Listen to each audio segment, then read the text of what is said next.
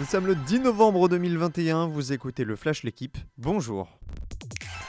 Sergio Ramos voit enfin le bout du tunnel. Quatre mois après son arrivée, l'Espagnol n'a toujours pas disputé le moindre match avec le PSG, mais l'ancien défenseur du Real Madrid est sur le chemin du retour. Il a disputé hier son premier entraînement collectif. Ses premiers pas sur le terrain sont très attendus par les supporters, mais aussi par les joueurs du PSG, impressionnés par le professionnalisme du champion du monde 2010 et par son charisme dégagé dans le vestiaire. Les Bleuets, avant l'équipe de France, des A. Voici le plan de carrière de Maxence Cacré. Le milieu de terrain de l'Olympique lyonnais se confie dans l'équipe à l'heure de rejoindre les Espoirs.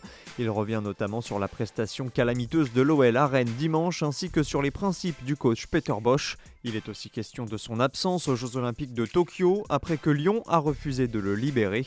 Je l'ai mal vécu, explique-t-il, alors que son coéquipier Bruno Guimarèche a lui été sacré.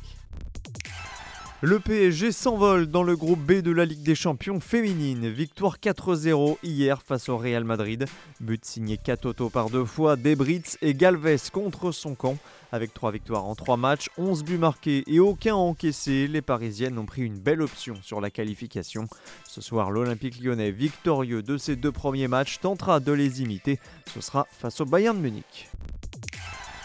Deux petits tours et puis s'en va. C'est déjà terminé pour Alizé Cornet à Linz en Autriche. La Française a chuté hier en 2-7, 6-4, 6-4 face à l'Américaine Alison Riske.